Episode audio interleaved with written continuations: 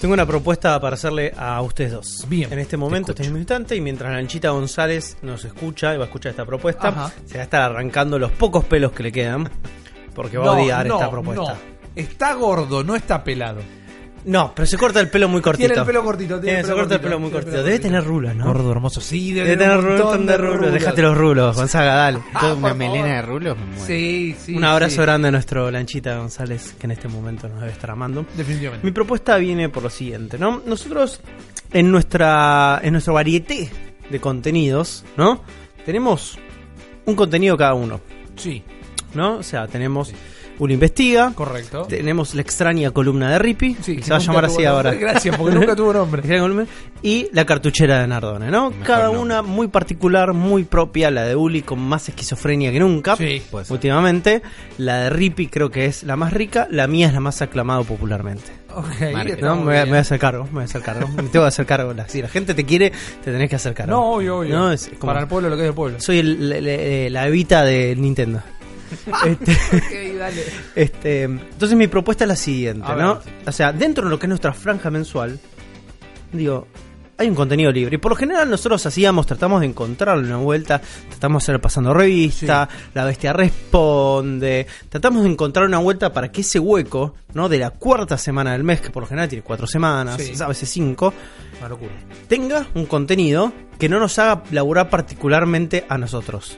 ¿No? Como decir, che, che, che, ¿y quién hace una sección de más? Sí. Y todos te dimos, che, pero yo le hice seccionar la claro. semana pasada. Y Rippy dice, no, pero yo le hice hacer. Y Rulli sí, claro, dice, no, pero no llegué a entrevistar a nadie. Viste, como, claro. Nos pasan esas cosas. Nos pasan, nos pasan. Y yo traigo, creo que, una de mis más famosas y grandes ideas. Bien. ¿No? No la contó y ya es famosa. Es como, se adelanta a los libros de historia. Yo sé porque estoy seguro. Y, y parte de esto... Es mi termómetro social bien, también de, bien, esta, de esta bien, introducción bien, bien. Para que la gente nos diga qué le parece, ¿no? A ver. Esta misma semana estaba hablando con un compañero de trabajo y él me hablaba de algo que nosotros veníamos fantaseando hace rato, que es jugar rol. Ajá. ¿No? Yo decía, jugar rol, hay muchos juegos de rol, Pokémon es un juego de rol, ¿no? Zelda es un action R P G, decís. Claro. No, no, no, maestro. No, no, querido. No, no, querida. Juego de rol de... Pen and paper, lápiz y papel. Ok, ¿por qué me dirías querida? O sea, ah, no, no, a, la inclusión, pero somos todos solos, a nuestra audiencia. Ah, okay, okay, okay, a nuestra perdón. Querida audiencia bien. También. Queride, querida, querida audiencia. Ok, bien. Eh, entonces estaba hablando con él y me decía, no, porque yo juego muy seguido. Este, juego dos partidas por semana, Epa. distintas, con distintos grupos. Le digo, ah, pero vos la tenés muy clara.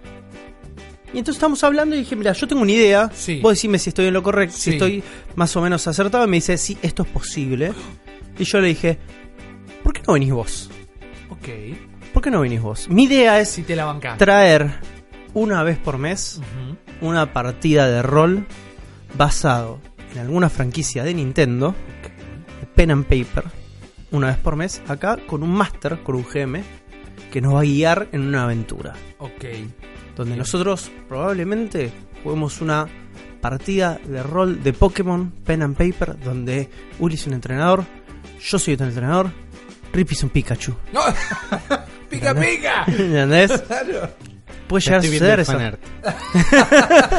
Puede llegar a suceder. Imag- imagínense, imagínense. Tres guerreros sí. místicos, poseedores de la trifuerza, claro. de la sabiduría, del coraje, del poder, sueltos en Hyrule. Espera, espera, espera, me estás mezclando franquicias, o sea, somos no, tres... No, puede pasar de todo, puede pasar de todo, el cielo es el límite. Puede ser de repente que seamos Mario, Luigi, Peach, claro. ¿no? Serías una gran Peach. En un juego de rol de Mario. No, pará, pero me, me encanta la idea de que el, el, el universo de este juego de rol es el universo Nintendo. Entonces somos tres entrenadores Pokémon en Hyrule y, y tienes que, viste, y te enfrentás contra... Le vas, te va a dar una C B al, al Game Master. Un Game Master por la boca. Necesitamos un Game Master que la tenga muy clara. Claro. ¿O existe un juego de rol de Nintendo que podemos conseguir? Existen las dos cosas. Las dos cosas. Tenemos, Tenemos un Game Master... Que la tiene muy clara. Que, que, que no sé si la tiene, la muy, tiene clara, muy clara, pero... Fe. Ya lo dijo Uli, ya lo dijo Uli, no le voy a adelantar a nadie, okay, que no es nuestro Game Master, okay. no le voy a adelantar a nadie. Exactamente. Stream sniping. Este, que tiene ya experiencia. Bien. Ha sido Master en un, un par de partidas. La última partida me dijo, la rompí, okay, con mucha confianza. Este, y dijo, che, algo puedo armar. Hay muchos modelos, ¿no? Está muchos bien, como especie de templates de bien, juegos que se pueden adaptar a narrativas que pueden ser Nintendo. Hay juegos, hay juegos como al estilo Dungeon and Dragons que se pueden adaptar a una dinámica, claro, de Hyrule, pero incluso hay fan-made games de rol de pen and paper con sus propias reglas que están basadas en juegos de Nintendo. Hay un Pokémon Pen and Paper. Yes, hay un manual de noventa y una páginas. Si no existía un Pokémon Pen and Paper. Hay un manual de noventa y una páginas. Lo primero que le dije es, mirate, mirate esto, y me dijo, me lo voy a leer. A mí me y interesa... cuando le dije, che, pero mirá que son noventa y una páginas. Ah, es poco, me dijo. Ah, es, me encanta cuando es que, los G me la yo, pelan. Yo una vez traté de jugar rol. Sí. Y la cantidad de fotocopias que revolearon. Sí, eran demasiadas, eran excesivas. No hice la tarea, no armé mi personaje. Uva, tu, tuvo que sentarse el G M al lado mío y dice, a ver, ¿qué elegiste?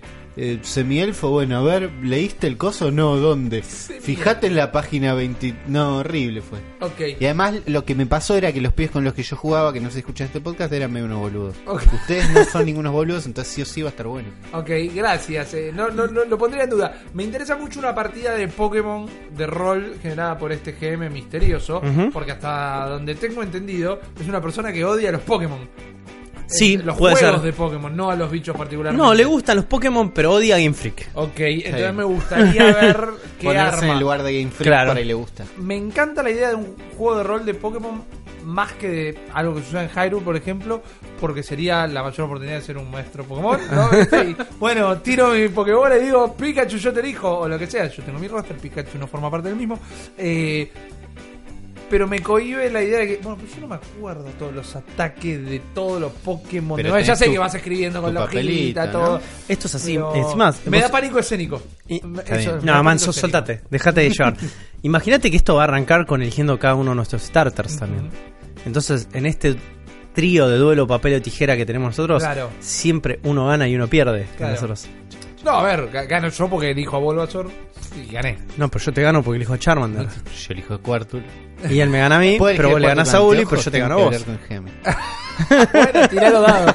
Tirá los dados y vemos a si, ver si sale con anteojos o no. No, pero eso me interesa, la mecánica de...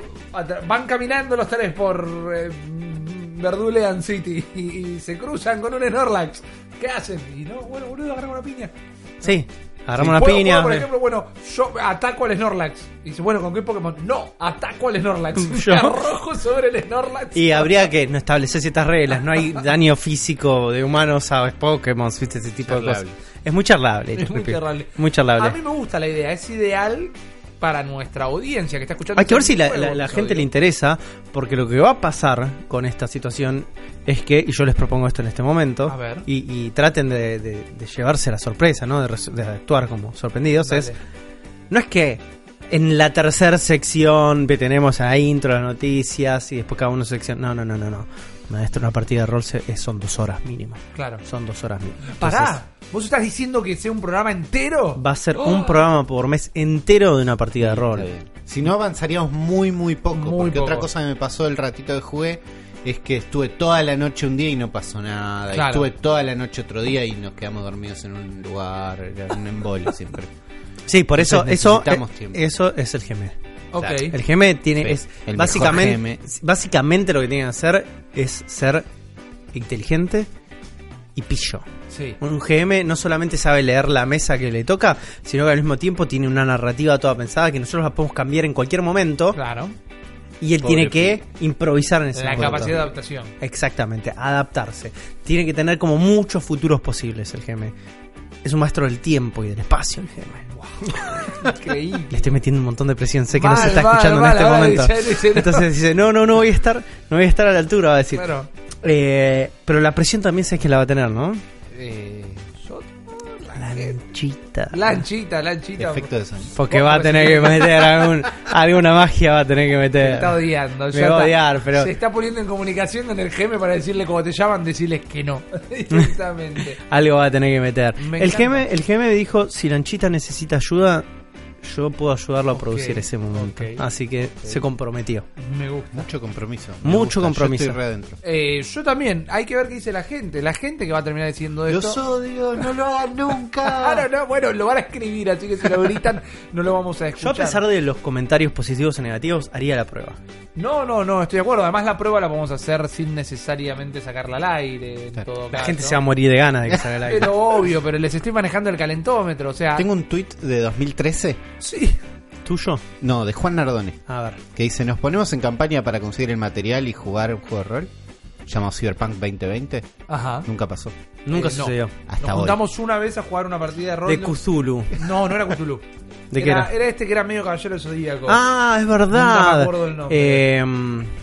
Pathfinder. ¿Pathfinder era? Sí. ¿Sí? ¿Qué pasó? Te creo. No sé, creo Jugamos que no. Jugamos una noche y no, no prosperó. Creo que la party, por más que individualmente quiero a todo el mundo que estaba en la misma, no, no hubo química con la party. Yo claro. voy a decir que eh, un intenso trabajo en G M tratando de revivir una party donde tenemos un señor conocido nuestro que se quedó dormido en medio de la partida y nosotros no podíamos jugar porque no podíamos parar de reírnos de que el tipo se había quedado dormido en la partida. Es verdad, es verdad. Eh, um, y vos te sabes una partida. Sí. Eh, no es para todo el mundo, no es para todo el mundo. Yo quiero que nuestro público, nuestra audiencia, la gente que ya está escuchando este nuevo episodio del Cerebro de la Bestia, episodio número sesenta y setenta y ocho, yes, setenta y ocho, setenta y ocho, no son un montón de episodios. Nos pongan en los comentarios, nos pongan en Twitter, nos pongan, nos manden por mail, pongan pasacalles en el barrio, hagan eh, todo lo que necesiten para vociferar si les copa o no la idea de la bestia eh, jugando un juego de rol eh, nintendero. Vos estás buscando, buscando el enchufe ahí acá pegado abajo a la mesa. Gracias. De nada, de nada. Eh, ahí, eh, quiero ver el feedback, quiero ver el feedback, porque este podcast se nutre de todos ellos, pero también se nutre de sus integrantes, como por ejemplo el señor Juan Nardone. ¿Qué haces, Juan? Buenas noches, tardes, mañanas, eh, miércoles a toda la gente que nos está escuchando, especialmente a los que nos escuchan los miércoles. Okay. Porque escuchame una cosa, o sea, los viernes esperaste hasta el miércoles para escucharnos. ¿A vos te parece...? Yo ya me enojé. Y cada uno, cada Por uno. Por ahí tuvo un su... fin de semana muy alocado. Sí, pero yo me enojé igual. Yo, yo soy... estoy enojado. No te enojes. Calmate, no lo escuches un miércoles. No, nos falta todo un programa todavía. A mí me gusta la gente que escucha el celular en cosas específicas. Lo escucho cuando estoy editando en el laburo, lo escucho el sábado a la mañana cuando estoy limpiando en casa. Me, yo, me falta el la le oyente que eh, me diga, yo me sirvo una copa de vino, me hago un baño de burbujas, me pongo la cofia en la cabeza y me pongo a escuchar La Bestia tranquilo. Qué bárbaro, yo lo re haría. Tengo Madre. ganas de hacerlo ahora. Mientras juego a la tres D S y los escucho. Ahora, ¿no? Yo tengo ganas de hacerlo ahora, pero ¿sabes con qué? Eh, me obsesioné con una cosa muy particular. ¿Cuál? Eh, ¿Viste esas bochas de sales de baño? Las, eh, Bad Bombs. Bad Bombs. Sí, eso sí. Me parece espectacular. Sí, sí, sí, sí, sí. ¿Por qué Nintendo no se mete en eso? Eh, una Bath Bomb de, de, de Super Mario, okay. Y tenés todos los colores de Mario. Me gusta. Y tenés una de colores de Yoshi, una de colores de Peach. ¿Eh? Escuchame, Nintendo, Nintendo Lugares. Patente pendiente. Eh, también nos acompaña el día de hoy el señor Luis Herrera. Yo ¿sí? no estoy tan enojado. Bien, me alegro. A mí me gusta la gente que va a escuchar este programa en dos meses porque sí. está poniéndose al día. Sí. Lo descubrí y dijo, wow, y está escuchando desde el primero. Claro. Qué lindo, qué lindo cuando te pasa eso con un podcast. Por eso, hermoso. Le dedico a eso los que le dedico el programa, los que escuchen este programa. En un mes o dos. Okay. Ah, okay. No este mes. Ok, bien. Nadie que lo escuche este mes. Me parece ¿Alguien, ¿Alguien habrá reaccionado como reaccionaste vos recién con un wow a nuestro episodio de, no sé, de cualquiera? Con el episodio, por ejemplo, de yo creo que Sakurai. Yo creo que sí. Pues dicen, wow, qué buen episodio, no puedo creer. Hace poco alguien nos escribió por Twitter que estaba que había encontrado el último y lo escuchó y le gustó y acababa de arrancar por eh, el Está primero. Muy bien, está muy bien. Yo Gracias. a esa persona le digo, ¿por qué lo tuviste que esperar tanto tiempo? ¿Por qué tenés que escuchar un miércoles? Se le cruzó en la vida, se le cruzó en la vida, no te enojes. Yo soy Rippy, mientras tanto los saludo a todos una vez más. Estamos de cara a un episodio muy especial. Nosotros ya arrancamos una intro que le debe haber volado la peluca a más de uno, sino que hoy tenemos la cartuchera de Nardone. Así tenemos, es. Eh, hoy sale Gold en la cartuchera de Nardone. Hoy llegamos a, a la cima de una montaña. Así es, se viene el cierre oh. de la saga de Kunio-kun. Todo concluyó al fin. La gente me dijo, deja de vender humo con Kunio-kun. Claro, dale, y maestro. Yo dije, bueno, tienen razón. Preparate otro juego, maestro. Dale. Tienen razón. Seis meses de Pero escúchame una cosa, si les encantó. ¿Se entiende, ¿Se entiende el nombre del episodio de Final Kunio? Se entiende, de... se valora y se aprecia un montón. Muchas gracias, Juan. Pero es medio peor. No, pero, pero entiende, se puede cambiar todavía. Pero es como de Final Countdown, pero ahí Kunio. Está, tan, tan, tan, pero tan, me pasa tan, que quiero decir Countdown Kunio. Y Kunio al mismo tiempo, y digo Kunio y me parece okay. polémico. Ok, bueno, lo podemos cambiar todavía. Pero me gusta. ¿No? Al fin del capítulo quizás le decimos cómo. Por ahí el Kunio final. ¿Pero a cuál es la referencia del Kunio final? Ninguna. ¿El Kunio en Libarona? No, no, ninguna. Juan está en contra de las referencias. Estoy en contra de las referencias. Por ahora voy a dejar de Final Kunio en todo caso, veremos. El Kunio final tiene algo, ¿no? Ahí resuena, ¿te acordás? Suena culo también. Sí, el por Kunio eso. Final. Pero es... no cantas trururu. Claro. A menos que seas Benigno Escalante. Okay. Fantástico, gente. Esa sí fue una referencia re oscura, ¿viste? Mal, muy oscura. Mal. Prepárense, acomódense, sáquense las zapatillas, pongan los pies arriba del escritorio, preparen los pochoclos, el mate, fíjense que no esté el jefe dando vueltas, salta, ven, como locos. Si está el jefe, que escuche Cerebro la Bestia también. Invítenlo a escuchar este nuevo episodio de El Cerebro de la Bestia.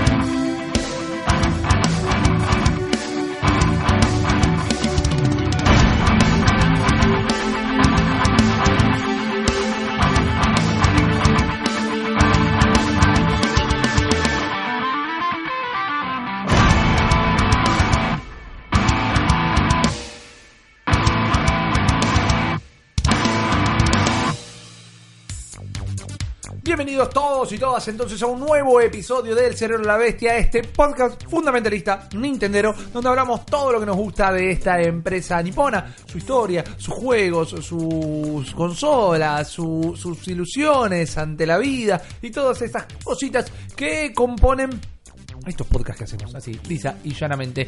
Es una semana de noticias interesantes, es una semana de un par de bombitas que se dieron el día de hoy. Gracias a Nintendo por esperar el día que grabamos el podcast. Hermoso. Para igual el jueves van a tirar otra bomba, son terribles. Ah, no, claro. Sí, olvídate. Pero bueno, ahora que nos adelantamos un día a grabar, está bueno que hayan caído noticias. Pero entonces eh, me da la oportunidad de contárselas medio como con un cuentito. Porque vieron que venimos hablando hace un par de episodios, es algo que se dio en este mes de julio más que nada, de la mala vibra que le quedó a Nintendo después de la E tres. Sí. Que cayeron las acciones, pero que se vendieron un montón de consolas, que eh, la mesa de acreedores dijo, che, esto huele raro y no nos gusta, ¿qué pasa? No hay juego, pero Reggie salió a decir, quédense tranquilo que tenemos para la temporada de las fiestas un montón de juegos que todavía ni anunciamos. Entonces, ¿no? Hay como un sub y baja, hay una balanza, sí. Hay un tira y afloje importante. Y yo les quiero contar algo que estuvo pasando eh, en esta semana, porque no soy un experto en la bolsa de valores. Pero eh, interpretás uno en un podcast. Exactamente, interpreto uno en un podcast. Y esta semana, en Estados Unidos, en eh, Wall Street, la gente se empezó a asustar un poco. Típico eh, de la gente. Típico de la gente. Andando típico de la gente de Wall Street. Asustándose todo el se tiempo. Se empezó a asustar un poco de eh, los movimientos de Nintendo. Che, esto Entiendo. se va a caer, esto se va a caer, esto viene flojo. Como el patriarcado. Exactamente. Ojalá, ¿Eh? que lo, ojalá que se caiga el patriarcado, no Nintendo. Sí. ¿No? Pero un tipo vino y dijo, chicos, yo les aseguro que esto se va a caer. Y... como el patriarcado. Claro. Cometió... un... me gusta esta nueva bajada de línea, perdón. ¿eh? Me encanta, no, no la, la apoyo completamente. Eh, un, un tipo que se mueve en el mercado de la bolsa de valores uh-huh. hizo un movimiento que, eh, utilizando una jerga que podamos entender todos, se lo suele reconocer como una apuesta, que es que aseguró, puso un seguro a sus acciones de Nintendo por cuatrocientos millones de dólares asegurando que se iban a caer. Entonces, como yo tengo la fija que las acciones de Nintendo se van a caer, cuando caigan, como las tengo aseguradas por cuatrocientos millones de dólares, recupero toda esta guita. Por lo que estuve leyendo, es un movimiento común. Obviamente, eh, por ver series de abogados en Netflix, les puedo decir que vos no podés tener, si vos tenés información inside trading, eh, vas preso, porque uh-huh. no podés tener información ni ir a apostar eh, por los movimientos de la bolsa por eso. Pero este tipo dice que viene calculando, que viene viendo los movimientos, y entonces él está tan seguro que las acciones de Nintendo se van a ir a la B, que aseguró por cuatrocientos millones de dólares que esto iba a pasar, ¿no? Si no caen las acciones de Nintendo, eh, él pierde la plata. Entonces, pensemos el movimiento que está haciendo este tipo y lo que cuánto está especulando con la guita, que apostó cuatrocientos millones de dólares, ¿no? Un, debe ser un vuelto para este tipo. Seguramente, seguramente. Debe ser un vuelto. Seguramente. Pero la historia no termina. Donald ahí. Trump es ese tipo. Claro. La historia no termina ahí. Buen enemigo. Porque mientras en Estados Unidos tienen miedo, sí. en Estados Unidos tienen miedo, de Nintendo al otro día, no, de Japón, perdón, al otro día nos enteramos que la Nintendo Switch en este último año y tres cuatro meses que tiene, eh, significó el mayor movimiento en la industria del gaming en Japón en los últimos once años. En los últimos once años el gaming no se movía en Japón como se movió en este último año y medio, gracias a el movimiento que está generando. Sí, signi- muy significativo. Muy significativo. Muy significativo. Son diez años en, entre comillas, el país de los videojuegos. Está bien que en este año, para quienes tal vez les guste Nintendo, les guste este podcast, pero no están tan metidos en la escena de los juegos, esta última década vio la caída y el renacer de la industria de videojuegos japoneses. En un momento se empezó a decir, se le acabaron las ideas a los ponjas. Sí. Dejaron de salir juegos buenos de Japón, se, se pincharon. Uh-huh, uh-huh. No, y ahora estamos viendo que cada vez viene un poquito mejor de nuevo la calidad. Pero esto pasó. Eh, en dos mil diecisiete, cuando salió la Switch en Japón, el mercado de los videojuegos, incluyendo software eh, digital y hardware, o sea, consolas y discos, movió tres punto cinco billones de dólares, que es un veintidós por ciento de incremento que en el dos mil dieciséis. O sea, de un año al otro, con el lanzamiento de la Switch, incrementó veintidós por ciento el movimiento. En, perdón, eh, el último movimiento de tal magnitud había sido en el dos mil siete, y había sido con el lanzamiento de la D S Lite, sí. para que sea una idea. Desde el dos mil siete que no se movía así la industria en Japón. Entonces los podcasts están muy contentos mientras los yankees tienen miedo. ¿Qué pasó el día de hoy? Pasó algo que nos veníamos preguntando hace mucho por qué no teníamos noticias. Finalmente Nintendo reportó cuántas consolas tiene vendidas hasta el momento. ¿Cuántas consolas tiene vendidas Nintendo hasta el momento? ¿Cuántas consolas tiene vendidas Nintendo hasta el momento, queridísimo Juan? Nintendo ha colocado la friolera de, de eh, más de diecinueve millones de consolas, casi veinte eh, millones de consolas, diecinueve punto sesenta y siete millones de Nintendo Switch. Tuve que estirarlo un poquito porque había perdido el número. diecinueve punto sesenta y siete millones de consolas instaladas en el mercado. Mucha gente diría que son un montón de consolas, sí, esas. Sí. Yo estoy entre esa gente que dicen que es un montón de consolas. Sí. Y si me preguntás a mí, son un montón de consolas. Gracias, gracias Juan por la aproximación. De nada. Te agradezco mucho. diecinueve millones de consolas, ponelas una al lado de la otra. Te pongo en perspectiva, te lo sí. pongo al lado de otras consolas para que por, dale, tal vez. Poneme en perspectiva. Eh, obviamente muchos me van a atacar por esto que diga. Que te ataquen, yo te defiendo. Gracias. No, pero ¿sabes a quién no pueden atacar? ¿A quién? A la verdad, a los hechos, a los números. Eso, ah. todo eso, todo eso, exactamente. Los números, los números son exactos. O sea, bardéenme a mí, los números son exactos. En la misma cantidad de tiempo... Los números se dibujan, pero digamos que no pasa nada. Ma- magnífico, pero en la misma cantidad de tiempo, eh, o sea, en un año y medio, cuando salió la Play cuatro, movió mil números más, mil números menos, exactamente la misma cantidad de consolas. O sea, en el primer año y medio de PlayStation cuatro medio, hizo diecinueve millones y pico. Exacto. De... Exacto, la variación era... Si un, no era montón sesenta, de exacto. Es un montón de PlayStation. ¿Sabés dónde está la diferencia? En que son más caras. No, déjame terminar una oración. Son más caras, son más caras. ¿Sabés dónde está la diferencia? Que en ese año y medio desde su lanzamiento, PlayStation contó con dos navidades en su haber. El viejo truco. Y Nintendo Switch. El viejo truco de la Navidad. Claro, el viejo truco de inventar la Navidad.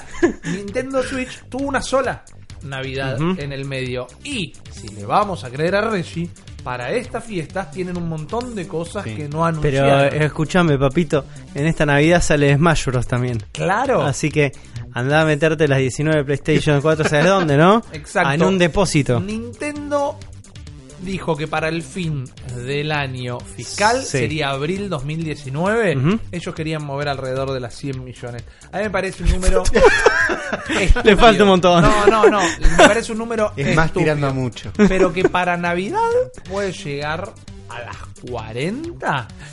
De, todo depende del Thanksgiving y de la Navidad, de ese combo loco de sí. eh, Black Friday y Navidad, que pueden llegar a devastar absolutamente todo. Pasa que si quieren vender cien millones y pico de consolas eh, para el dos mil diecinueve, eh, no están lo suficientemente abastecidos no. para no, la cantidad no, no. de consolas. Yo, para mí, esto marca dos cosas. Uno, o te, no, dos cosas, vamos a decir. Uno, un error de traducción de los periodistas que nosotros leemos en inglés. Sí. ¿No? Dos, tienen un as bajo la manga.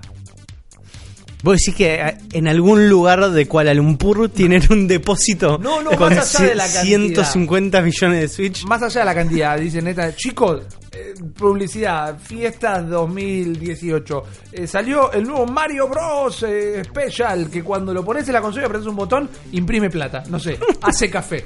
No, no tengo idea. Le ponen el paquete Office a la Switch. No sé, algo que sea. Tienen el nuevo Zelda este verano. Tienen no la, vos decís que hay todavía una wildcard ahí guardándose, eso, que van a tirar. Repito, puede ser. Para que digan, eh, ustedes bancan cualquier cosa. No, yo no las veo posibles estas cien millones de consolas. PlayStation metió ochenta en cinco años. Sí, okay. No llegó a las cien. Quizá en los errores de traducción quisieron decir cien millones de cuentas activas, que eso mm. puede pasar, sí. ¿no? Pero eh, lo veo difícil. Pero miren lo que pasa con el hardware. Eh, tenemos números de los juegos también. El Super Mario Odyssey es el juego más vendido de Nintendo Switch, con once punto diecisiete millones de copias uh-huh. físicas. Estoy hablando, físicas, cartuchito. ¿Cuál es el segundo? El Zelda uh, Breath of the Wild. Mario Kart ocho Deluxe. Holy shit, era posta ese, sí. millones. Ese. Está en el top diez hace, desde que existe. Mal, sí. diez millones treinta y cinco. Y se viene, andan diciendo. No me lo tomen como certero esto, porque no encontré noticia. Pero supuestamente se viene un nuevo D L C con dos torneos más. Pago. Pero con dos copas más, que significaría. Lo están actualizando de a poquito. Le agregaron la moto de Link. Correcto. Tercero, viene la leyenda de Zelda con nueve punto treinta y dos millones de copias de okay, digitales. Okay. Es un montón. Es un montón. Es un montón. Me sorprende que no sean más. Me sorprende. Yo pensé que iban a ser más que Mario. Pero son la mitad de las consolas vendidas. O sea, cada dos consolas hay vendido un Zelda. Cada dos consolas hay vendido un Mario. Qué crimen, ¿no? Que no haya un Zelda en cada casa. Exactamente. seis punto setenta y seis millones de copias para Splatoon dos. Eh, dos punto cuarenta y cinco millones de copias para One Two Switch directamente. dos millones de copias para ARMS. Está ahí. Sí. Es bastante digno. Eh, y después empiezan a caer a pedazos. Kirby uno punto ochenta y nueve. A pedazos. Hay un montón de juegos triple A de cualquier empresa que se morirían por mover un millón de consolas. Eh, uno punto cuarenta y dos millones para Xenoblade Chronicles y uno punto cuarenta millones de copias vendidas para Donkey Kong Tropical uh-huh. Freeze. Entendamos también que Zelda y Donkey Kong están hace mucho tiempo. tiempo sí, Zelda, mercado, Zelda ¿no? desde dos mil diecisiete. Claro. Donkey Kong salió hace dos meses, tres meses. Y después tengo muchísimos números más que no los quiero aturdir. Eh, ya estoy aturdísimo. Eh, setenta y dos millones de copias vendidas tiene la tres D S. O sea, hay casi la misma cantidad, ocho millones menos, pero casi la misma cantidad de PlayStation cuatro que de tres D S, para que se den una idea. ¿En el y mundo o ahora? Ahora, vendidas ahora. hasta ah. ahora. Y juegos de tres D S, trescientos sesenta y siete millones de juegos vendidos. Así que es una burrada. Yo no quiero hacerme el pillo, pero eh, pero lo vas a hacer igual. Lo, lo vas a hacer igual. No, digo, este flaco que apostó las cuatrocientos millones de dólares. Mentira. Es mentira. No, mentira, no hizo nada. no, sé, no, no hizo sé. nada. Lo hizo no para no nadie. Lo hizo para hacer prensa. Para Dijo, que se den una idea. O por ahí eh... hizo una jugada. Por ahí hizo una doble jugada. No lo puedo creer. Entonces le digo, le digo a este periodista que aseguro todas, todas mis acciones de Nintendo. Todos, todo el mundo dice, no, cuatrocientos millones de dólares este pibe aseguró. Yo aseguro okay. mismo. Y el chabón dice, cuando todos se van, yo me quedo. Claro, lo que pasa es que si las acciones no Porque bajan... así funciona el mundo de la bolsa. Claro. ¿no? Si las acciones no bajan, eh, él pierde la plata. Entonces claro. no, no, no ganaría por ese lado. ciento un millones de consolas vendidas tuvo la Wii. O sea que el número a alcanzar... Yo entiendo que la meta quieren sea superar la Wii. A la Wii sí, o superemos a la Wii. Claro. No en este año. No, no en este año. No va a pasar. Pero me pone muy contento estos números, por eso te los quería contar como en fábula, porque arrancó abajo y está copado. Yo creo que la próxima vez que tengamos números va a ser para febrero. Porque sí. Ahora vamos a entrar en todo el periodo de fiestas y toda la bola. Eh, hay muchos rumores. Hay un rumor de un Punch Out. Ahí está el rumor de del F cero. No, perdón, del F cero el, no. Del Star Gran Fox. Prix. Está en Prix, exactamente. Eh, Gran Prix. Hay mucho. O Gran Prix. Odio decir Gran Prix. Hay una X. Déjame decir la X. El tema es que estamos bien en Nintendo, man. Estamos bien y siguen llegando las propiedades, incluyendo una que podría llegar a ser el nuevo juego favorito de Juan Nardone. No lo va a ser de ninguna manera. No me gustan esos juegos. Posta. No sé, te, sé que te sorprendí. ¿Qué juego? Pero contanos qué juego. Parece que vas a embarcar finalmente en la Switch. Nada sí. más y nada menos que otro jueguito de Kamen Rider. Okay. Y ustedes me preguntarán, Juan, Juan, Juan, Juan, soy un poliglota, hablo muchos idiomas, pero no sé qué es un Kamen Rider. Okay. Y yo te voy a decir que Kamen Rider es una especie de Power Rangers loco, ¿no? Que se llaman Toku... Tokutatsu, Tokutatsu, Tokusatsu es el género que es como estos héroes, ¿no? Metálicos, con armaduras, que van y se caen a pilas contra robots y mutantes y cosas por el estilo. Kamen Rider, más conocido en Occidente como Masked Rider. ¿Es Masked Rider? Es Masked Rider. Mira, es el mismo. Eso no es. Es Masked Rider. Me encantaba Masked Rider. No, no te pelo, podía pelo. gustar Masked Rider. Es medio pelo, me gustaba ah. su lucha. Jamás me gustó. ¿Entendés? Nunca fue el rey de nada. Pero estaba estaba, ahí. Masked Rider estaba basada en una serie de los ochenta que era Kamen Rider. Si no sabes, Kamen Rider es como una especie de serie con continuaciones, así como son Ajá. los Power Rangers en Japón, que son los Sentai, sí. donde tenés generaciones tras generaciones. Masked Rider estaba basada en Kamen Rider Black R X, que era la que esto llevó a nosotros, que era el chaboncito fachero con la campera blanca sí. y que acá era un pibito adolescente con cabeza muy rara. Sí. Bueno, era eso. Eh, una moto y un auto. Sí, para que te des una idea, Kamen Rider es una saga que viene desde el setenta y pico. Sí. Entonces tenemos... Es el Doctor Who de los japoneses. Claro, ¿no? Tenemos casi cuarenta y pico de años de Kamen Rider y de medios de Kamen Rider que nos están tirando la cara, desde el juego de Famicom hasta, en, no sé, creo que ahí empecé en Shin. Hay de todo, sí. de todos los colores. Y todas las generaciones, obviamente, de los Kamen Riders hay un montón de colorcitos, ¿no? Entonces parece que el juego que va a desembarcar lo están ticiando. El usuario HarryMouseTS en Twitter soltó un tweet que dice... Obviamente está en todo japonés, así que okay. mi mejor amigo el Google Translate me dijo... Nuevo juego de Rider en Nintendo Switch. Climax Scramble Regenia Root. Decisión de liberación, dice. Ok, bien. El Google Translate. Estaba pidiendo ayuda. Y yo digo... Copiar U R L. ¿What? Digo... Esto no estaba bien traducido. En, encima lo que aportaba era una revista que parecía como un anuncio de clasificados, porque estaba ni siquiera en blanco y negro, era azul y amarillo, ¿no? Y se veía unas fotitos que no se entendía nada. Aparentemente Banco, ya saben quién es Banco, ¿no? Ajá. Bandai Namco va a ser el encargado de publicar el nuevo juego de Kamen Rider Climax Scramble C O, se llama.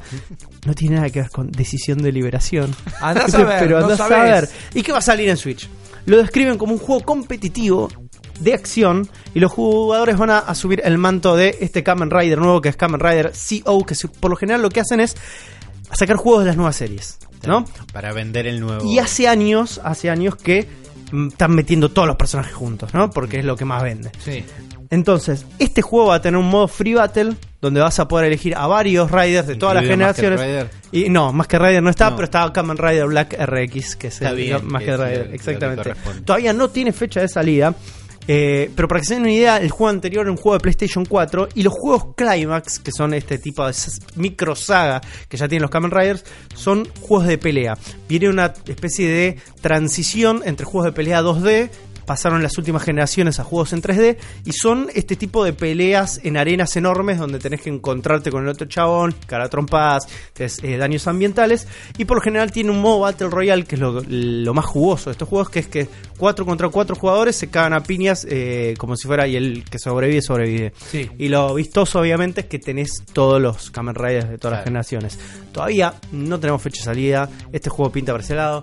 ¿Me interesa? No.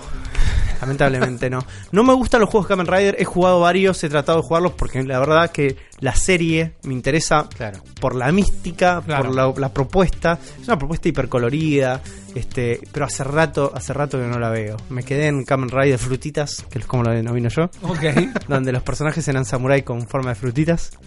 Eh, es tan espectacular como te lo imaginas, Uli. Es tan espectacular como me lo imagino. Es tan espectacular como tan me lo imaginas. Play como me lo imagino. No es el juego, es la serie. Ah, es la serie. Sí, pero tiene ahora como... no, ahora no.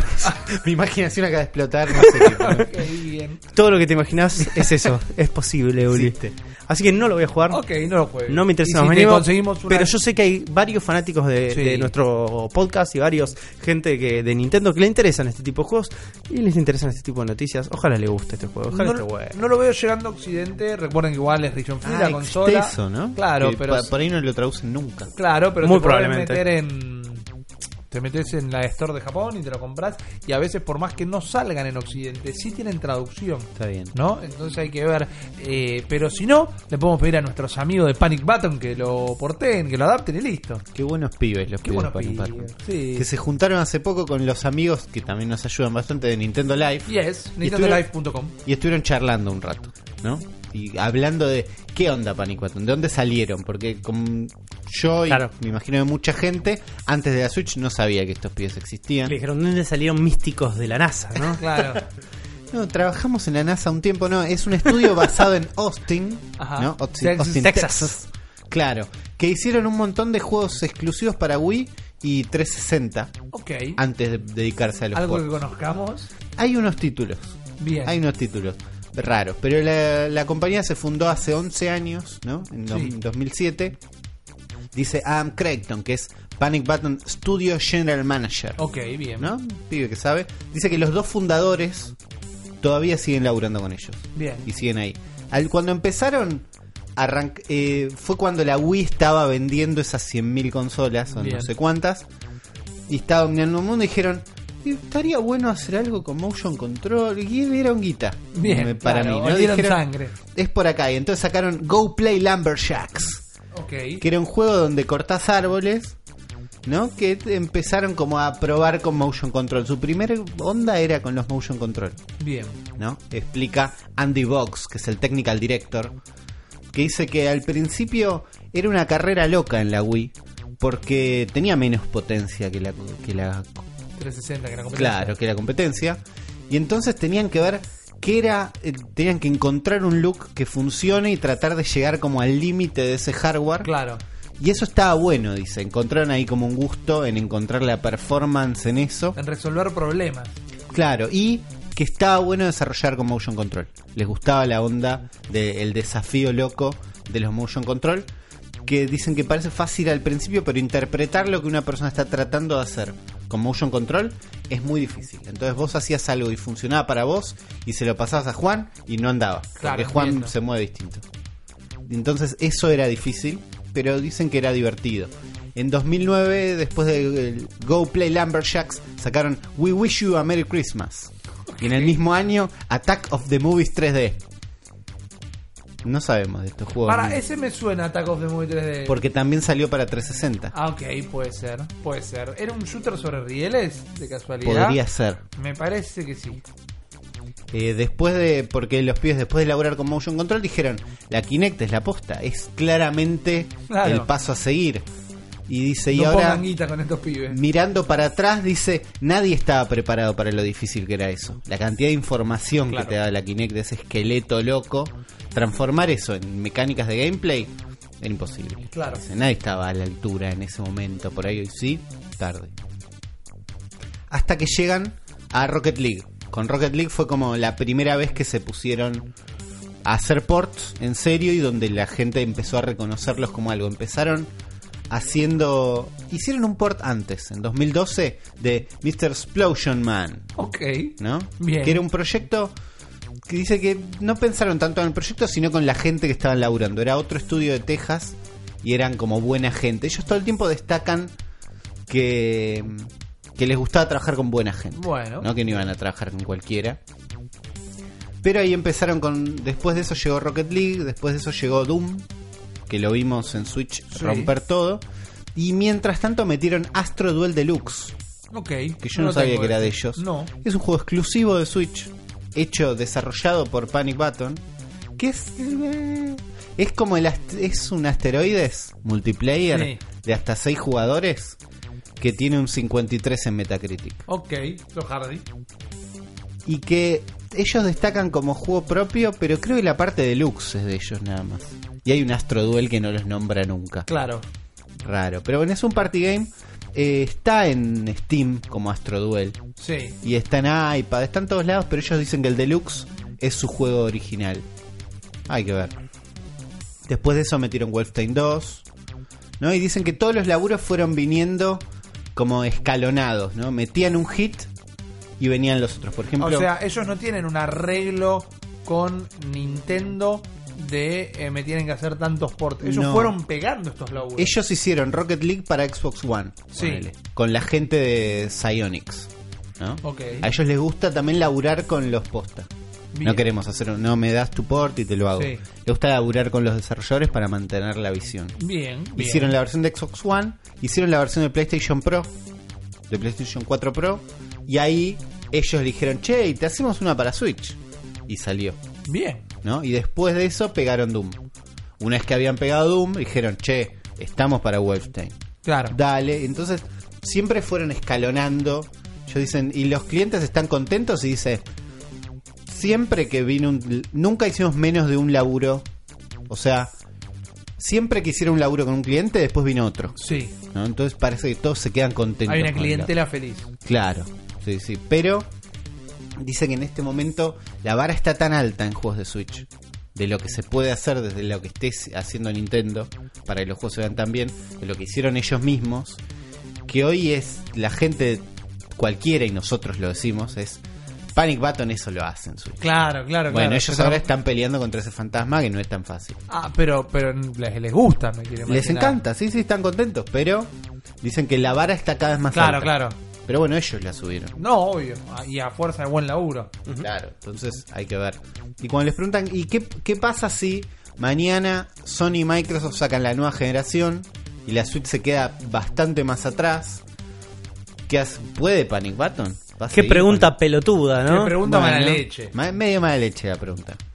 Y los pibes dicen, yo creo que hay lugar para buenos juegos eh, siempre en buenas plataformas si bien. Hay buena gente atrás. Ah, buena bueno. respuesta. Buenísima respuesta. Bien. Comela, periodista mala leche. No, gracias a la gente. Y eh, hay, hay otro port que en el que estén trabajando en este momento.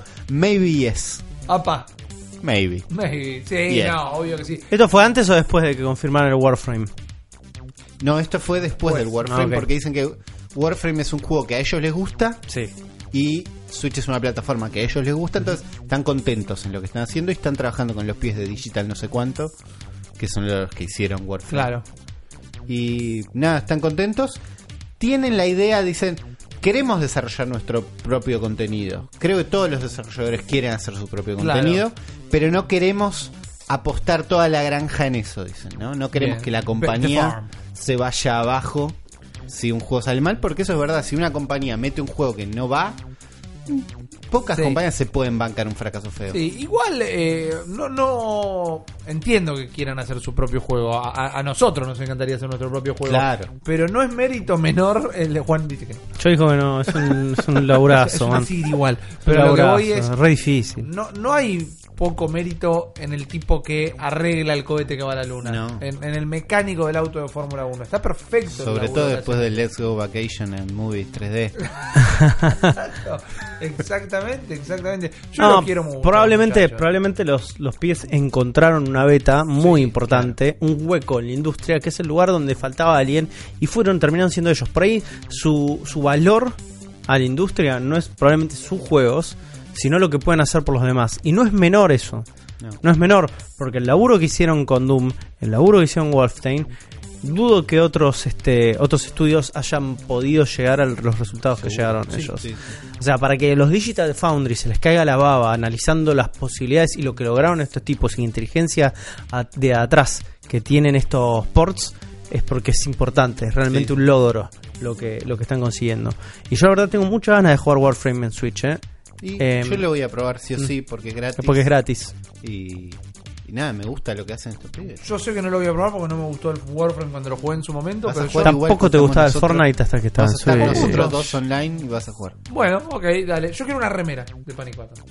Los ah, quiero. Sí. Los quiero, les sí. Dame cariño. Yo me quiero disculpar con la gente de Nintendo Live, no le quise decir en ningún momento que, eh, bueno, esa palabra que dije, ¿no? no, no para desestimarla.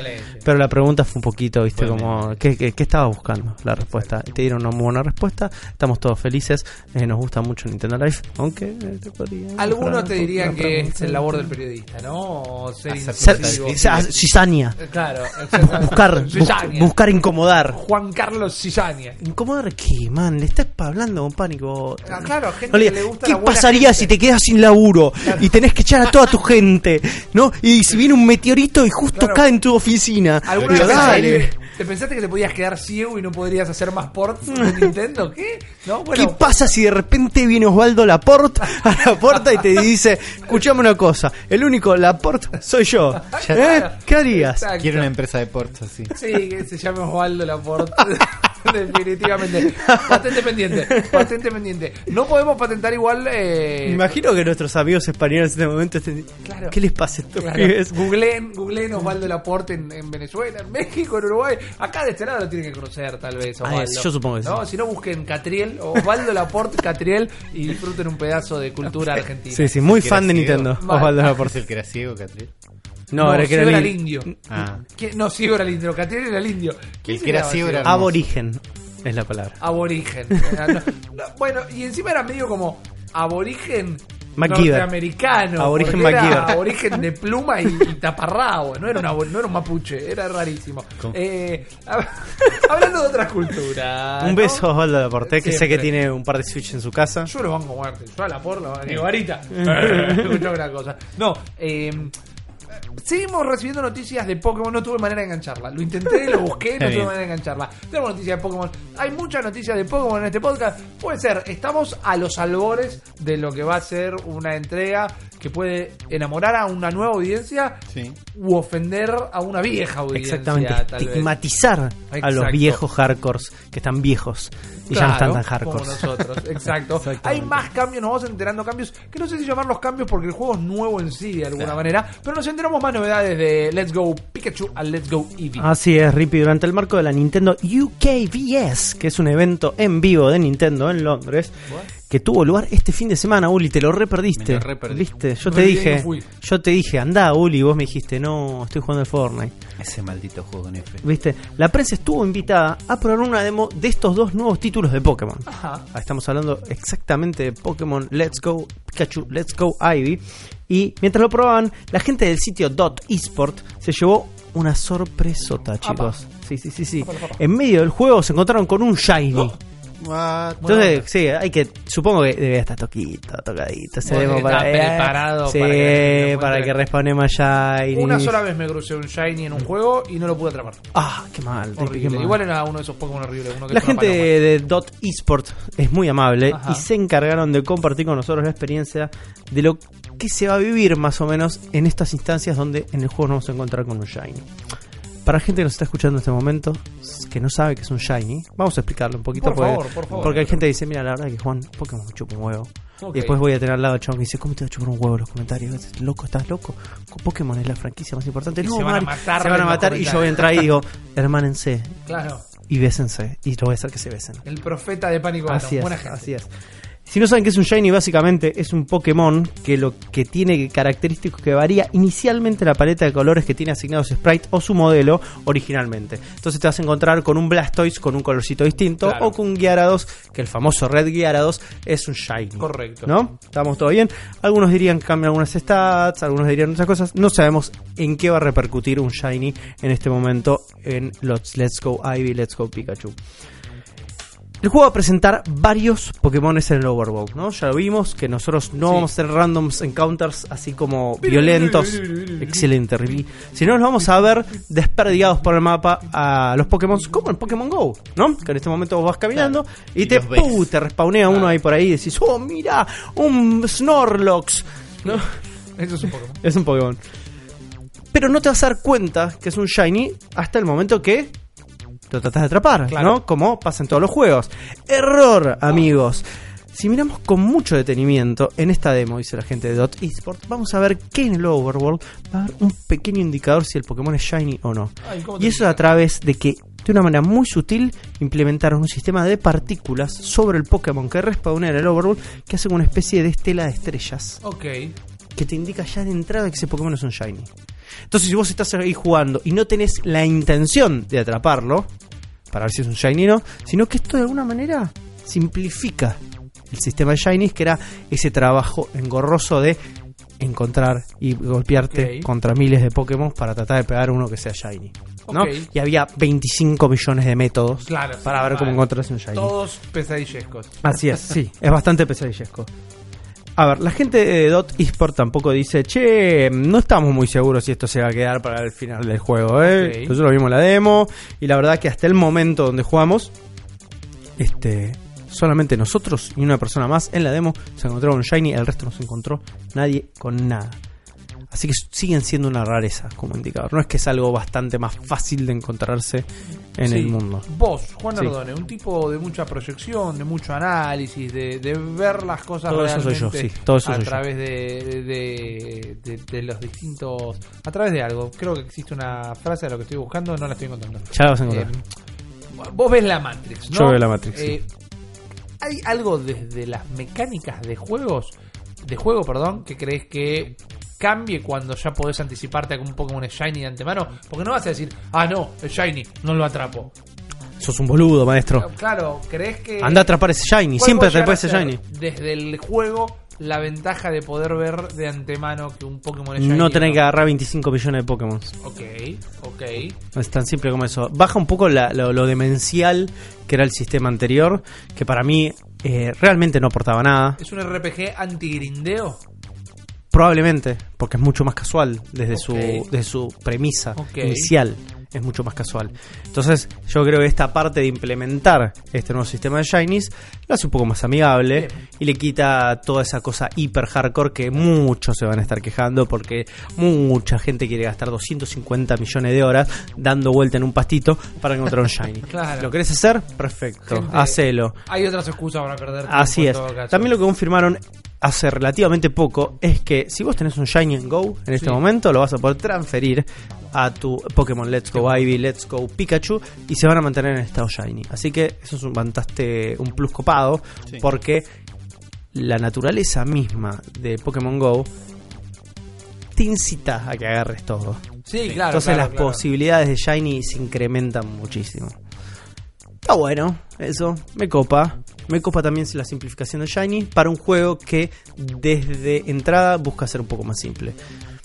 Les copa a ustedes en los comentarios, déjenlo. Si vos sos un loco que le gusta dar vueltas por los pastos altos, vas a tener tu juego en el dos mil diecinueve. Quiero el usuario, el loco de los shiny.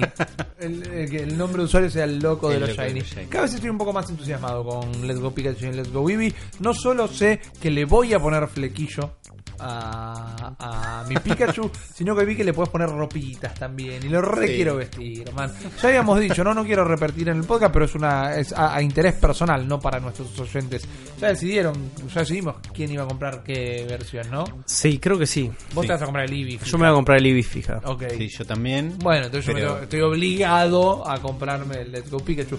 Mi Pikachu, Quería Pikachu con flequillo rolinga le va a ganar a todos ustedes. eh, vos, Uli, el Pokémon no salió, pero estuviste jugando algo. Estuve jugando un R P G, ¿no? Uno de los Nindies de la Bestia. Bien. Que nos llegó, que es el conocidísimo Dungeon Rushers. Ok, ¿no? Dungeon Rushers. Dungeon Rushers. Dungeon, una, una de las palabras más genéricas para ponerle un R P G, pero Rushers, dije, por ahí, ahí hay velocidad, hay algo. Claro. ¿No? ¿Qué es este juego? ¿Con qué te encontraste, Uli?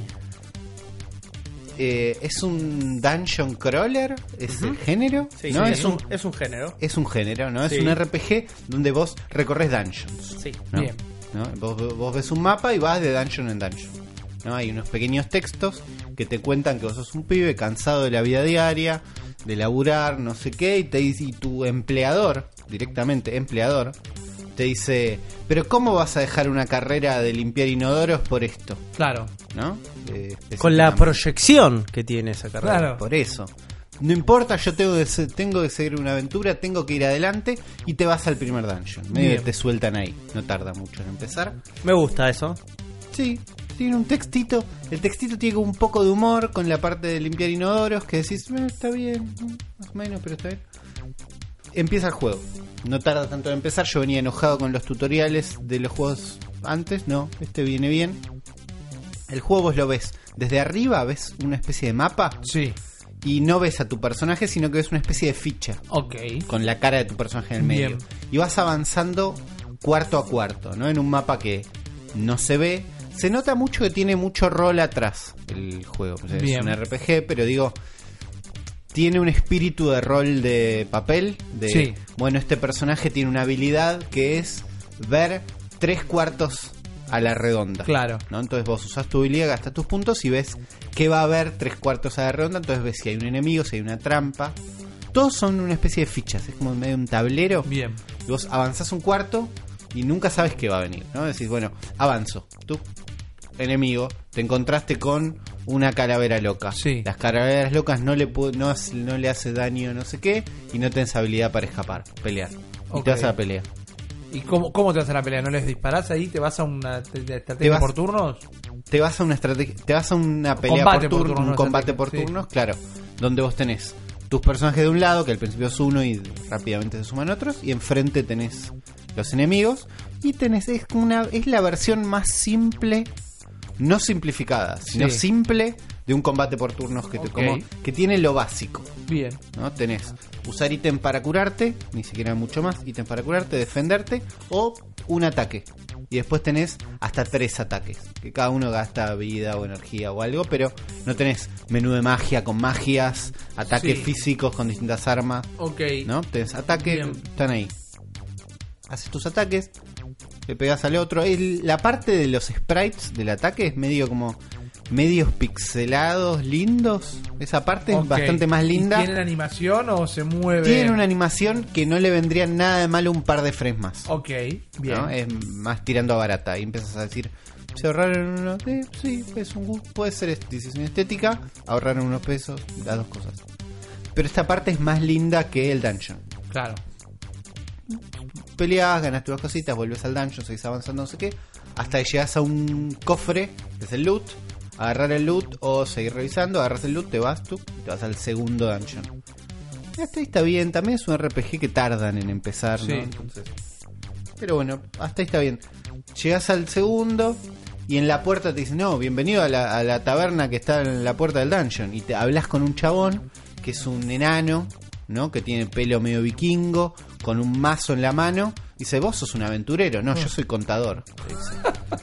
Y yo trabajo acá. Y, pero ¿por qué tenés pinta de aventurero? Porque es un trabajo muy difícil, no sé qué. Bueno, el personaje lo convence de que se, se una a tu parte. Bien. ¿No? Entonces el jefe del contador lo putea y se van corriendo y empieza el segundo dungeon. Es un montón de gente que va renunciando a su trabajo. Un poco sí, pero... tiene un nivel de humor que al principio me causó como un poquito de gracia y en un momento dije, ah, es el nivel de humor justo para decirte, no va a estar buena historia. Ok, ok, ¿entendés? Es sí, como, entiendo. Vamos a usar todos clichés y como nos reímos de ellos no está mal usarlos. Claro. Y igual los estás usando, y claro, igual claro. es chota la historia. Ahí me empezó a dar ganas de adelantar los diálogos un poco, okay, ¿no? A tocar okay. equis equis equis y saltearlos. Pero bueno, ahí te es un nuevo personaje con nuevas habilidades. Te es un árbol de habilidades para ir descubriendo, que vas mejorando habilidades. ¿Complejo o simple como los combates? Básico, como que es cumple. Como pero me suena a mi primer Dungeon Crawler. Es un poco mi primer Dungeon Crawler. Ok. Me costó encontrarle el por qué jugaría esto y no otro, por ahí. Bien. ¿No? Pero estás ahí. Cada personaje tiene distintas habilidades para usar mientras estás en el dungeon, fuera de las peleas, que eso está bueno. Sí. Como el contador te puede decir dónde está el loot para hacer el camino un poco más rápido, ¿no? Y vas teniendo distintos... Claro. Vas reclutando otros personajes y podés armarlos en la pelea como dos adelante, dos atrás. Ok, una formación. Claro, te es una formación. La música está buena, no es increíble, pero la escuchás y dices, che, estuvieron bien para lo barato que parece lo demás. Está bueno. El humor, lo que dije, está bueno, pero te da la idea de que la historia no está tan buena. Mientras iba a buscar el precio, dije, ¿cu- ¿cuánto cuesta este juego? Porque si cuesta veinte dólares, es un juego de quince, pensé yo. Vale, claro. quince. Justito. Es un juego de diez, pensé. Claro. ¿Entendés? Como, yo lo que quería era bajarle el precio a lo que esté, en realidad. Hasta que busqué un poquito más y en la web hay una demo ¿no? Si lo quieren probar en Windows, Mac o Linux, okay, ¿no? Para bien. Los amigos de Linux. Saluda Linux. Eh, hay una demo y también está en Google Play el juego. Y ahí ah, decís, okay. ¡ah! Y te cierra un poquito más. Pasa por ahí. A mí me gusta el arte. Estoy viendo el arte en este momento y me gusta. El arte está lindo. Los dungeons aburren un poco. No son feos, pero aburren un poco. Ok. Pues son todos exactamente iguales. Hasta que llegas tipo Egipto o la arena. No claro. sé cómo se llama el, el segundo nivel, pero es así. En líneas generales, sí. ¿Lo recomendás o no? No. O sea, está bien todo lo que hacen. Estoy seguro que hay juegos mejores. Ok. Por ejemplo... uno de los comentarios que encontré en la página dicen: parece prometedor, si te gusta este tipo de cosas deberías chequearlo. Bien. Dijo el equipo de Darkest Dungeon. Bueno, por ahí equipo. Jugaste el Darkest Dungeon. Claro, claro, exactamente, ¿no? Y sí, si buscas una experiencia completa de este tipo de juegos, y el Darkest Dungeon es lo tuyo. Igual es pero, completamente lo opuesto a esto. Pero esto es una, una situación un poco más casual. Por, lo por que... eso, por eso... No está mal por ahí para un celular. En celulares está cuatro dólares. Okay, ya no quince. Okay. Y por ahí, si te gusta, entonces estuve leyendo los comentarios y un pibe dice: me encanta, pero se cuelga cada tres minutos. No, en celulares. Sí, y edit. Los devs se comunicaron por este comentario y me mandaron por mail una versión nueva que anda perfecto. Ah, bueno. Muy bueno, ¿no? Boludo, muy Otro bueno. Otro pibe dijo: me molesta que haya publicidades en un juego que pagué. Y los devs abajo dijeron: te habrás bajado un torrent. Oh, oh, porque el juego no tiene publicidades. Borra el torrent e instala el juego. Saludos. Muy bien. Así que los pibes de Goblins Studios bien.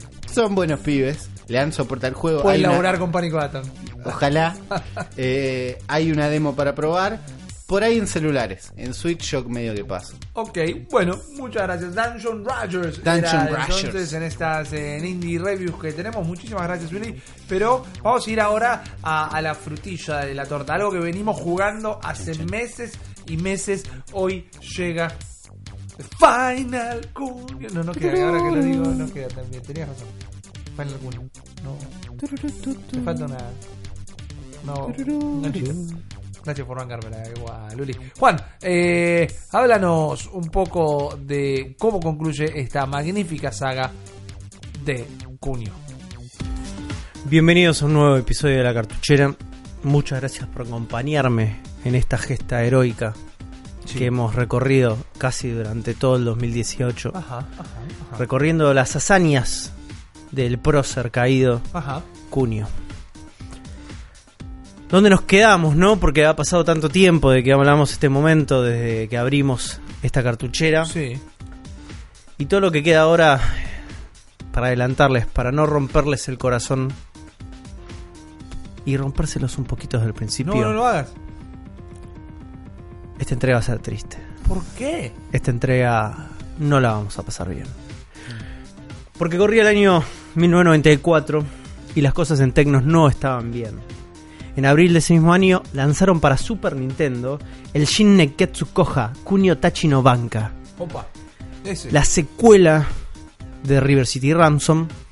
Un juego que ya hablamos en el episodio sesenta y cinco cuando hablamos de River City Ransom. Que no le fue muy bien. Fue, no le fue. No, no, no funcionó. Pésimo en ventas. Tanto en Japón. No llegó nunca a Estados Unidos. En este momento es cuando empiezan a ver cómo la franquicia empieza a pisar fuerte. Solamente en Japón y en Estados Unidos se empieza a perder el rastro de lo que hacía a Kunio mágico. En mayo de ese mismo año también sale el Kunio no Oden, ajá, que es un puzzle bastante choto para Super Nintendo, donde tenés tus personajes basados en la saga y es un Tetris competitivo uno contra el otro. Y lamentablemente también sería el último juego de Kunio en la consola de dieciséis bits de Nintendo. Cayeron en el choreo de los Tetris. Sí, exactamente. Así que Teknos no, no estaba en un gran momento. De hecho estaba en su peor momento. Porque fuera de sus pesos pesados, que eran toda la saga de Kunio y Double Dragon, uh-huh. las cosas que producía no tenían ningún tipo de relevancia. Para recapitular un poco, uno de los pocos productos que, que y títulos que sacaron al mercado y que tuvieron un poco de relevancia en los últimos años habían sido el Combat Trice y el Shadow Force, que son dos juegos de arcade, que son dos juegazos. Si lo juegan al día de hoy, son dos arcades muy disfrutables. Y un par de juegos basados en la doble u doble u efe. Para el año mil novecientos noventa y seis ya Teknos estaba totalmente sin nafta. Una fuga de talentos muy grandes que hizo que gran parte del equipo se tomara el palo, y el equipo que quedaba probablemente no era el A-Team, no era el equipo claro. más talentoso. Y estos tipos se fueron, obviamente, porque se hundía el barco. La vieron venir. Como el pibe que puso los cuatrocientos millones de dólares en seguro porque pensaba que Nintendo se caía. Claro. ¿Entendés? Los últimos juegos que realizaron fueron para Neo Geo, incluido un juego de pelea basado en la película live action de Double Dragon. La espanto, mal, se podrán imaginar. Si la... sí. ¿Vos te acordás de la película, Uli? La me la compré. Te la compraste, yo también tenía el V H S. eh, la una... quise amar. La quisiste amar, pero no pudiste. No, era horrible. ¿No venía con la revista de The Big Channel? O el... no. Venía, la, venían, la vendían en kioscos de revistas en forma de revista con película de regalo. Sí, sí. Pero la de Big Channel traía la serie animada de Double Dragon. Ah, yo tenía esa.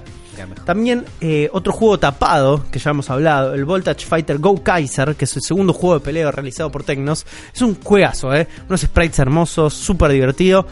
Clon de Street Fighter dos, totalmente tapado. Y la secuela de Neo Geo Super Dodgeball, que es espectacular, realmente espectacular. A los pocos meses de eso, Teknos Japón se declara en quiebra. No. Bancarrota. Y frena todo tipo de operaciones. Muchos del equipo de, de Teknos de Japón terminaron en Face, que eran Face, que una, una cara, no te puedo creer, qué cosa metafísica loca, no. Face era una empresa afiliada a S N K en Ajá, ese momento, mira. Entonces fueron a desarrollar con eso. Acá es donde entra Million. En el momento en que Teknos entra en bancarrota, Million, que es una empresa dedicada a adquirir solamente licencias, dice: dame todo, maestro, dame todo. Y se compra no solo la saga de Kunio, sino que gran parte de las franquicias que tenía este Teknos en ese momento. Y también dice: meteme en la bolsa Double Dragon, me lo llevo también. La etapa de Teknos, que es lo que vamos a hablar ahora, está caracterizada por producir juegos en una de mis consolas favoritas, chicos. ¿Saben cuál es? Game Boy Advance. La Game Boy Advance. Muy, muy bien. bien, Uli, muy bien. Pero... me dijiste con, con vergüenza. Y no estás, Yo no tuve quería. pánico, pánico escénico, pánico escénico. Digo, no me quiero equivocar, no quiero decir una y que me diga no. Me siento mal cuando me hace eso. Está bien que te sientas mal, deberías conocerme a esta altura. Lamentablemente, íbamos a tener que esperar nueve años para el próximo lanzamiento de un juego de Kunio. En marzo del dos mil cuatro sale para Game Boy Advance el Downtown Enketsu Mogoritaki X, que es básicamente una remake en dieciséis bits del River City Ransom. Entonces dijeron, bueno, si salimos, salimos a tratar de hacer guita segura. Claro. Fue brandeado en Estados Unidos como River City Ransom E X, ¿no? Que es esa especie de siglas de, no sé. Special creo que quiere significar. Special. Claro. Éxito. Extra. Ex... sí, va por ese lado. Va, vaya uno a saber. Escándalo. Así que...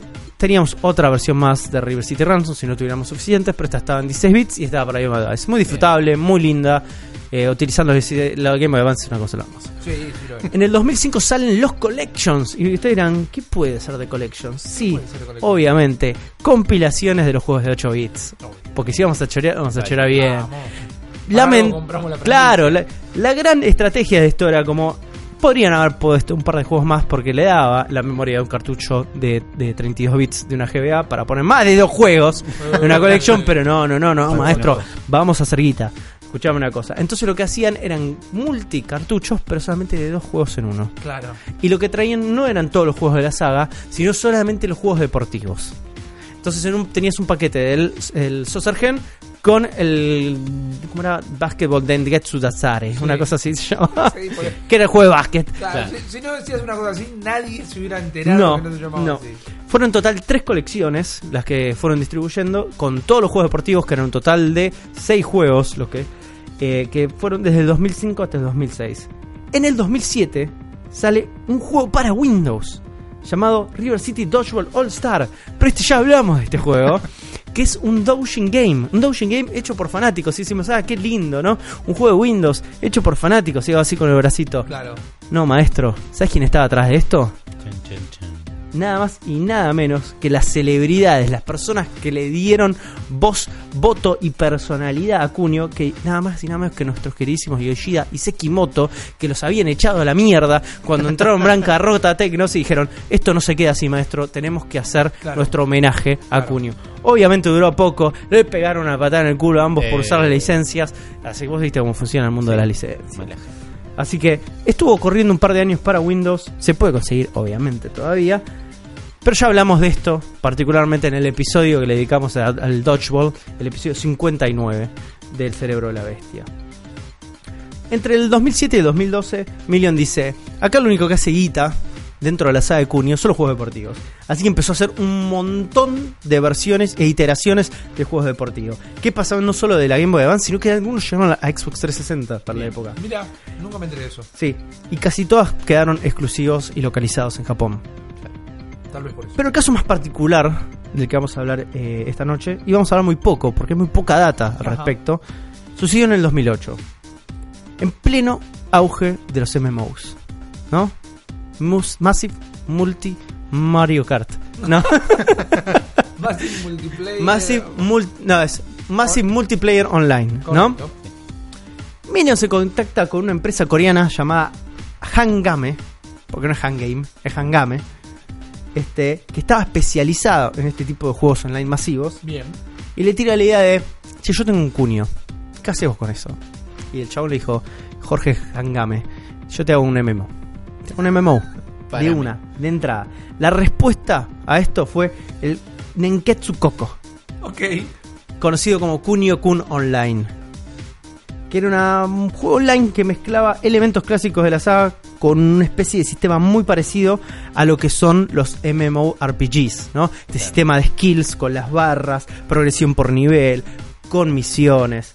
El juego fue un desastre. Y claro, ¿qué era? ¿Era como un eh, City Ransom Online? Era un River City Ransom Online que se veía en dos D con gráficos un poquito más tocados, porque estaba corriendo en un Windows de dos mil ocho, más o menos, y era online.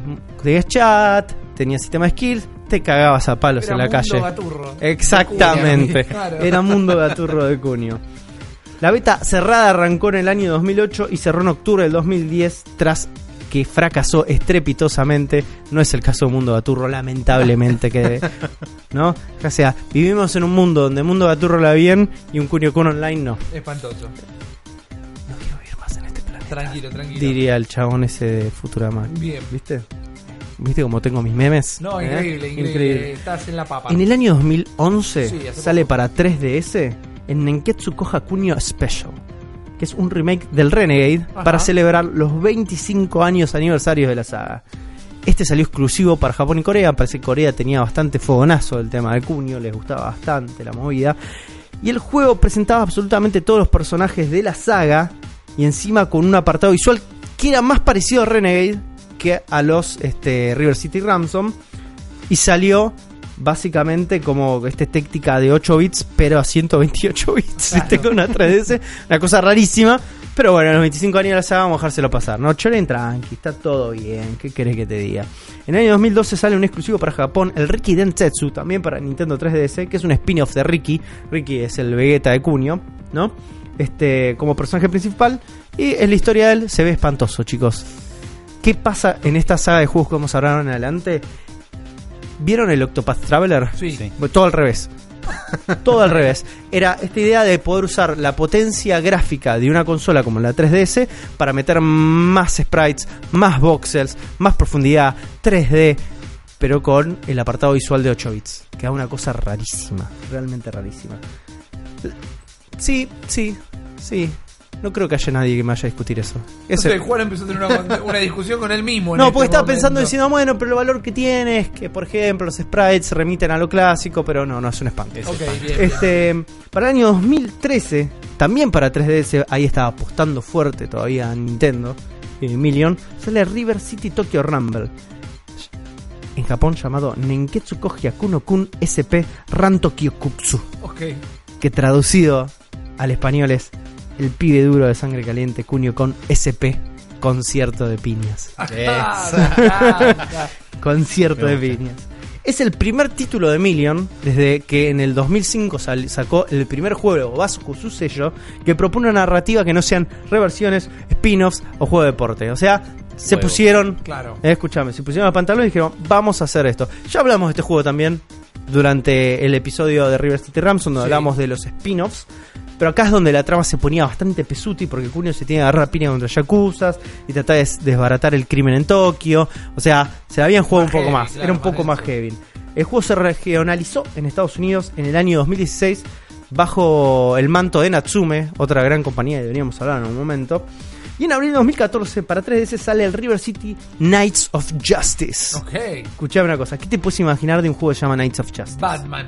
Mm. En, en, en estética Kunio Kun. No podría estar más equivocado. No, bien, suele pasarme. Nenketsu Majo Nomo Garitari, como se llamaba en Japón, traducido como La Mágica Historia de la Sangre Caliente. Es un spin-off de la saga donde los personajes viven en una fantasía medieval R P G de Rippy. Ah, ¿qué? ¿Qué? Casi. En el dos mil quince, Million dice: muchachos, todo muy lindo mandar a Kunio al pasado y que tenga una fantasía medieval, pero no está dando resultados esto. Estamos yendo a pérdida. Claro. No está funcionando. ¿Qué hacemos con esto? Y de repente cayó ahí, de sopetón, a las oficinas y dijo: vos tenés un problemita, yo te lo saco los problemitas, ¿eh? Te lo saco encima. ¿Cuál es tu problema? No, este Kunio Kun, este Double Dragon, no me está dando guita. Yo te lo compro. Déjame, yo me cago cargo. ¿Quién se hizo cargo? Arc System Works. Apa, mira, exactamente. Eh. En dos mil quince compra todas las franquicias que eran de Teknos, se las lleva a su casa y dice: nosotros vamos a hacer algo al respecto. Y lo primero que hicieron, la primer movida que hicieron, sacar un juego para celulares. ¿Por qué? Sí, sacar un juego para celulares. ¿Y por qué no teníamos un Kunio para celulares? No, bueno, está bien. Es verdad. Exclusivo de Pero. Japón encima. ¿eh? Kunio no Kunio Kun no Nenketsu Street se llama. Ok. En mayo del dos mil dieciocho exactamente sale el Nenketsu Donkatsu Hidaki. Okay. Que es una secuela de Downtown Special Kunio Kun no Hidaki Dayo Sengotsu Shugo.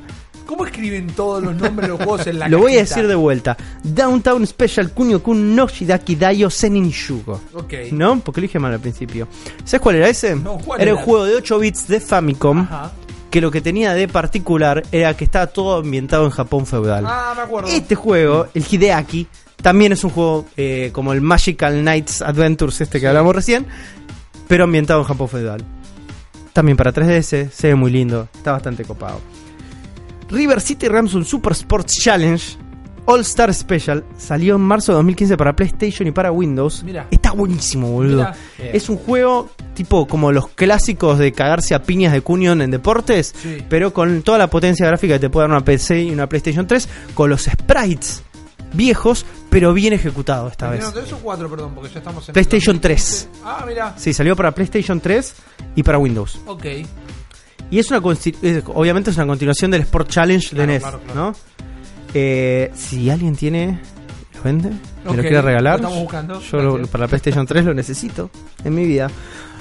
River City Rival Showdown, que es otro remake más de River City Ransom, pero para tres D S, eh, salió para celebrar los treinta años de la saga. Entonces, bueno, Arc System Works, te lo perdonamos una vez. ¿Viste? Todo bien, ya lo hice Million, facturó, estuvo bien, sirvió, se aprovecharon de la nostalgia.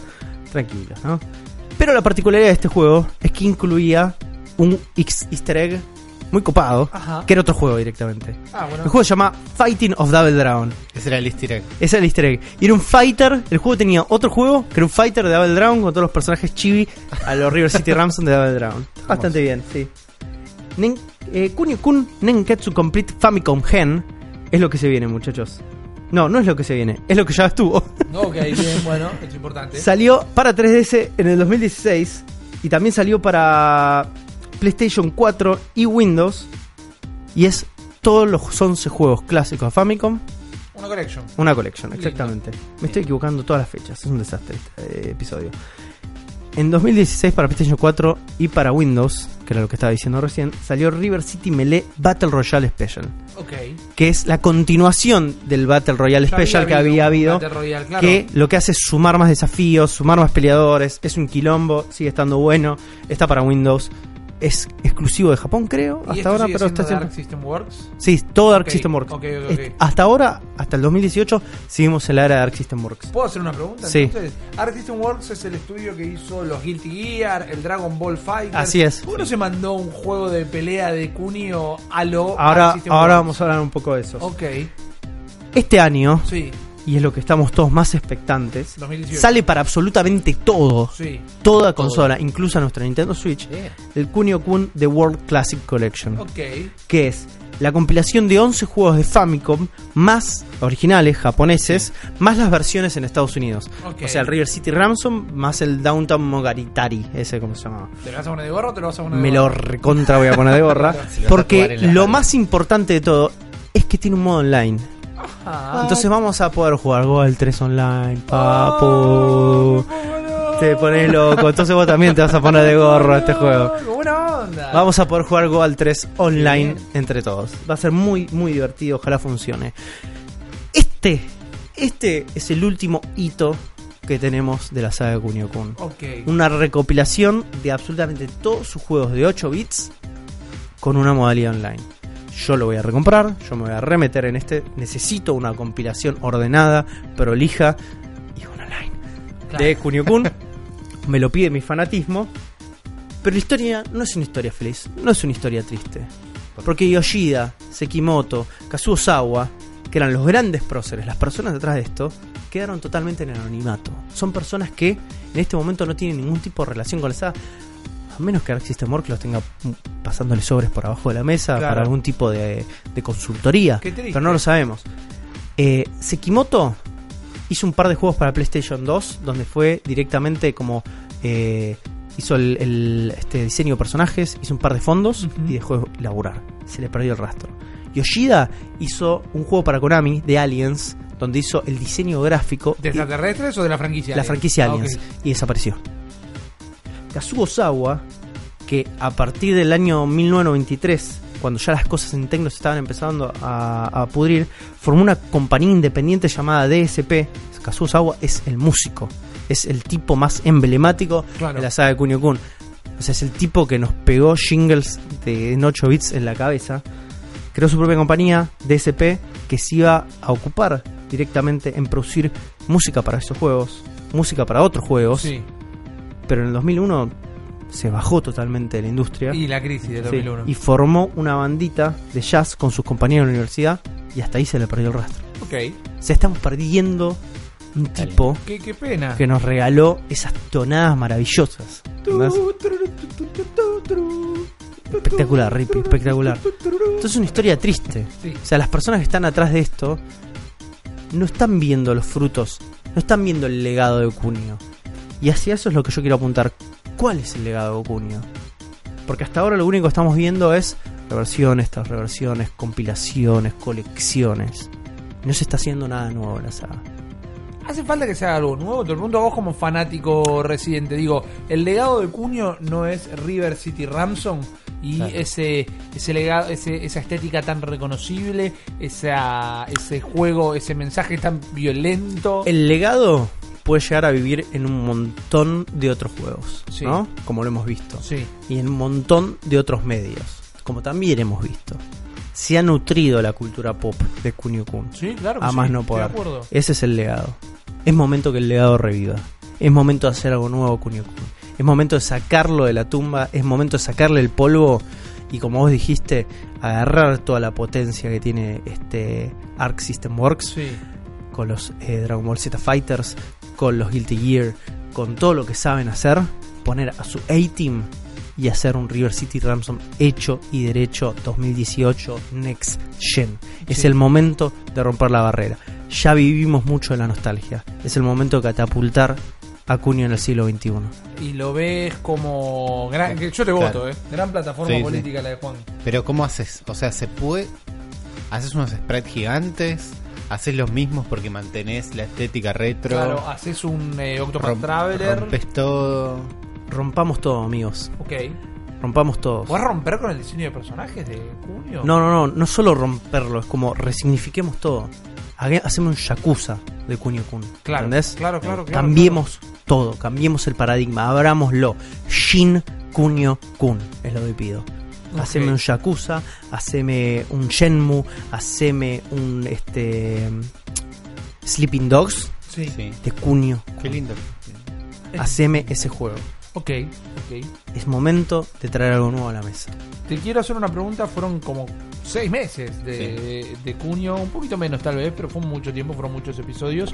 Eh, ya estoy esperando que el cortador de podcast haga una compilación un de Kunio todo junto. De seis horas de Kunio. Está bueno, eh, te, te toma el desafío, cortador de podcast. Claro, vos no tenés que hacer nada, por eso. Vos, pero yo lo insisto. Vos ya le seguiste, vos ya le seguiste, claro. claro. Eh, en vos, en Juan Nardone, como jugador, con todo lo que ha jugado en consolas, en P C, juegos de distintas eh, sagas, géneros, rol en papel, vos, Juan Nardone, como este tipo que los videojuegos tienen un sentido en tu vida, mayor o menor, eh, ¿dónde ubicás a, a Kunio en tu formación como jugador?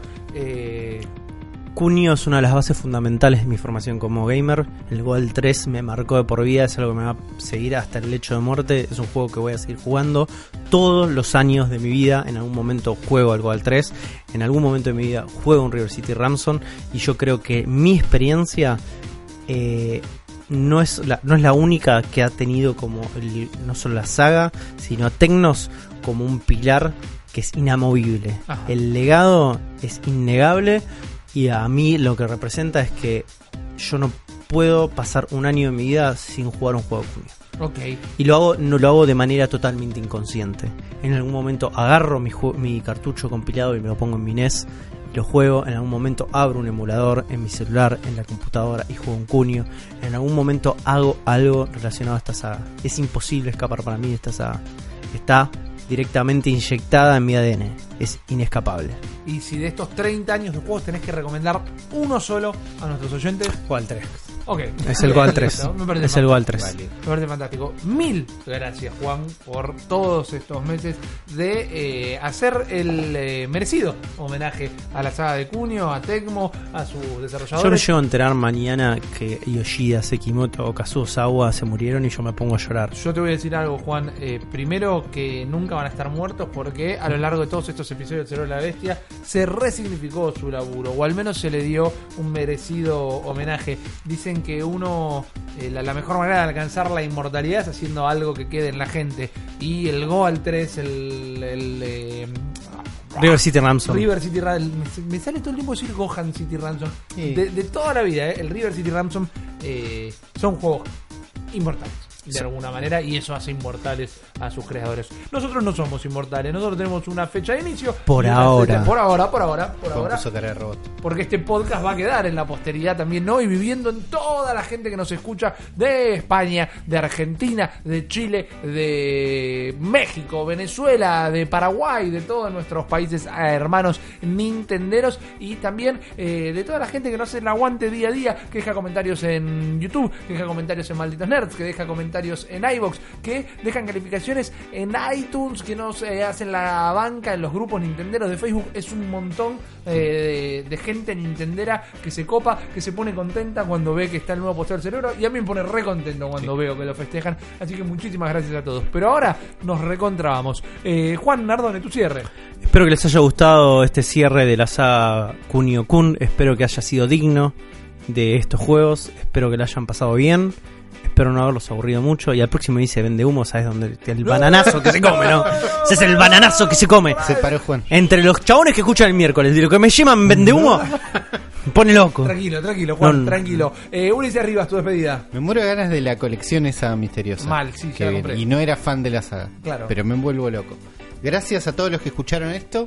Gracias a los que se quedaron hasta el final del programa. Gracias a todos los que lo comparten siempre que se lo pasan a sus amigos. Necesitas escuchar este podcast, porque cada tanto llegan al, a la Bestia Pod en Twitter, que dicen: me recomendaron este podcast y está buenísimo. Sí, sigan haciendo eso porque está buenísimo.